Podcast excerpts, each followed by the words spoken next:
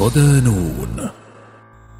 تجمعات سورية صغيرة في تركيا لتعزيز أواصر التآخي. مقال لموسى علاوي ضمن ملف البيت السوري في تركيا. تتجاوز أعداد السوريين المقيمين على الأراضي التركية ثلاثة ملايين وستمائة ألف نسمة موزعين على مختلف الولايات التركية البالغ عددها 81 ولاية بحسب إحصائية نشرتها دائرة الهجرة التركية على موقعها الرسمي في يوليو تموز 2020 حيث استقبلت تركيا السوريين من مختلف المحافظات السورية وكانت تداعيات هذه الهجرة التي لم يشهد لها مثيل ثقيلة على السوريين في غربتهم. حاول السوريون إنشاء تجمعات لهم من أجل أن يخففوا من غربتهم ولحل بعض المشكلات العالقة خاصة أن التجمعات تؤتي ثمارها أكثر من العمل الفردي في بلاد الاغتراب. ومع الوقت استطاع السوريون أن يخلقوا شكلا من أشكال التجمعات تعنى لتوطيد العلاقات وإبراز التضامن بينهم وبين بلدهم الأم وأداة لتنفيذ نشاطاتهم. وشكلت هذه التجمعات جزءا مهما من المجتمع المدني السوري في تركيا. كما أنها ساهمت في وقت من الأوقات بإدخال الدعم إلى المناطق السورية المنكوبة من حرب بشار الأسد عليها. في هذا التقرير نسلط الضوء على أهم هذه التجمعات ونعرف بأنشطتها. أبرز التجمعات ملتقى البيت الشامي. تأسس ملتقى البيت الشامي في المدينة المنورة بالسعودية عام 2012 ثم انتقل إلى ولاية غازي عنتاب في تركيا عام 2013 بسبب إيمان القائمين عليه بأهمية الوجود بالقرب من الحدود السورية لأي تجمع أو مؤسسة معنية بالعمل المجتمعي السوري. جرى اختيار تركيا لما تقدمه من تسهيلات معنوية ومادية للمؤسسات السورية في ذلك الوقت بحسب ما ذكر معتز الحمصي الأمين العام لمؤسسة البيت الشامي في حديثه لنون بوست. يعرف ملتقى البيت الشامي نفسه بأنه منظمة تنموية تربوية أهدافها محصورة بخدمة الشعب السوري. وتتمثل رؤية الملتقى في بناء مجتمع وفرد مسلم وطني سوري يستطيع حمل أعباء وهموم وطنه والانتقال إلى مرحلة بناءة أكثر. واختير اسم البيت الشامي لفتح المجال أمام المصطلح الجغرافي لبلاد الشام المتمثل من حدود تبوك حتى الحدود التركية ويرفض الملتقى وصفه بالمناطقية. لأن أهدافه تتعارض مع هذا الوصف فهو يقدم خدماته لكل السوريين ويشكل المستفيدون من خدماته ومشاريعه من غير الدمشقيين ما نسبته ثمانية وتسعين بالمئة وفقا للحمصي. يضيف الحمصي أن عمل الملتقى يندرج تحت شعار طاعة ربنا في خدمة أهلنا ويتميز بوجود ضوابط للعمل بالنسبة للإداريين. وهو ما أبقاه مستمرا بعمله حتى الوقت الحالي بعكس الكثير من المؤسسات التي تعمل بلا ضوابط وأدى ذلك إلى انحسارها واحيانا توجيه الاتهامات إليها حيث يعمل البيت الشامي على عدة برامج منها البرامج الإغاثية وبرامج رعاية الأيتام. تركز نشاط البيت الشامي بداية تأسيسه في الغوطة الشرقية من مدينة دمشق بالإضافة إلى نشاطاته في المناطق المحررة في الداخل السوري. ودائما ما يكون العاملون في البيت الشامي متفاعلين مع الحدث السوري ويحاولون من خلال عملهم الاستجابة السريعة وتقديم المساعدات للتخفيف عن المتضررين. يعمل البيت الشامي بمقره في غازي عنتاب على مشاريع تربوية تعليمية يوجهها للسوريين الموجودين على الأراضي التركية ويحاول أن يكون مكانا للتآلف بين الناس والمحافظة على صلة الوصل بين السوريين ويؤمن بأهمية التشاركية في العمل مع باقي المؤسسات السورية. لما توفره من وقت ومال محاولا الابتعاد عن أنانية التنفيذ التي تتخذها بعض المؤسسات ويكون ضحيتها في النهاية المستفيدون وفقا للحمصي تأثر البيت الشامي بالكثير من المعيقات والصعوبات.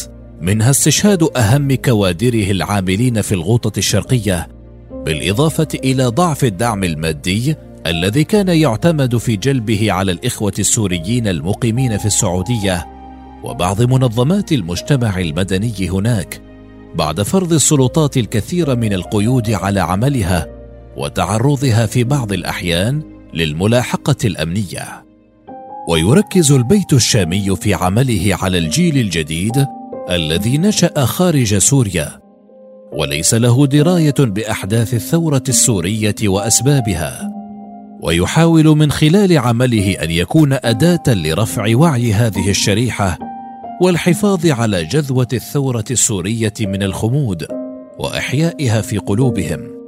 بالإضافة إلى العمل على زيادة ارتباطهم بوطنيتهم التي بدأت تتلاشى تدريجيا خاصة بعد نزوح الكثير من السوريين إلى مختلف دول العالم وانخراطهم في مجتمعات جديدة فرضت ثقافتها وعاداتها عليهم حتى غدا الكثير منهم لا يتكلم حتى لغته الأم.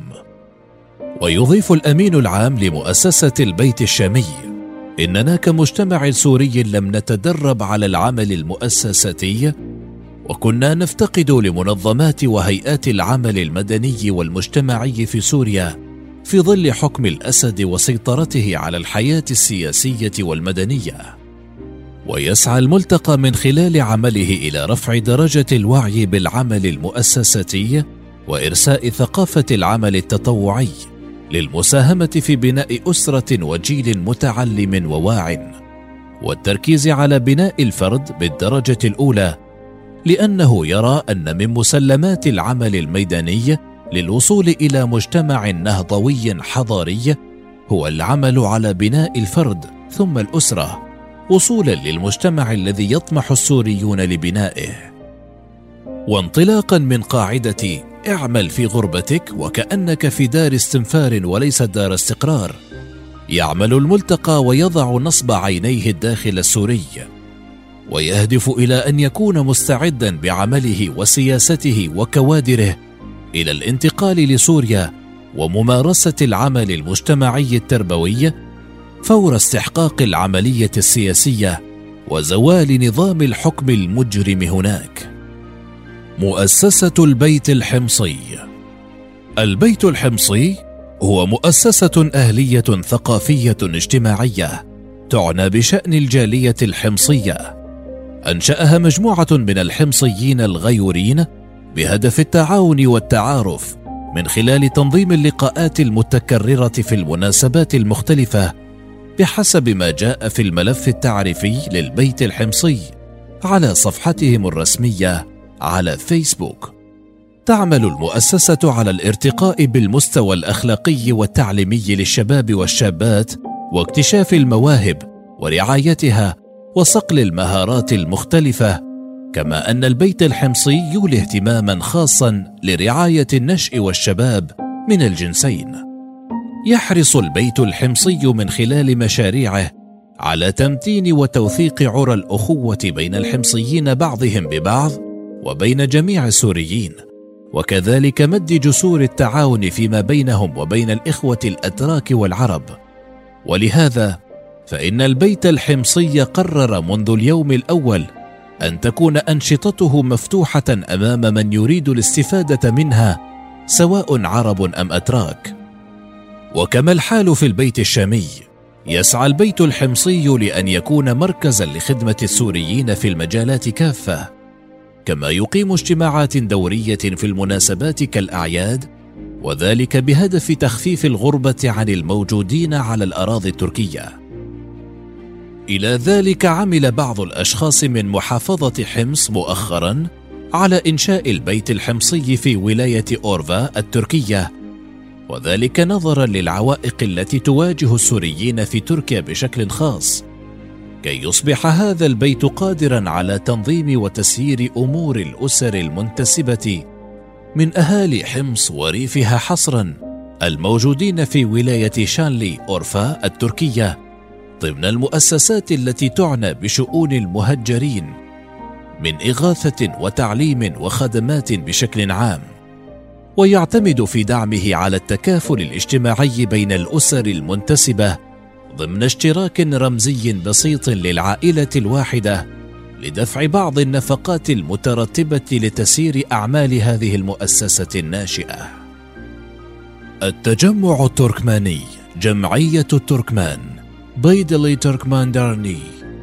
نشأت جمعية تركمان السوريين في تركيا بهدف المحافظة على صلة الرحم بين التركمان وزيادة أواصر التواصل فيما بينهم كبارا وصغارا.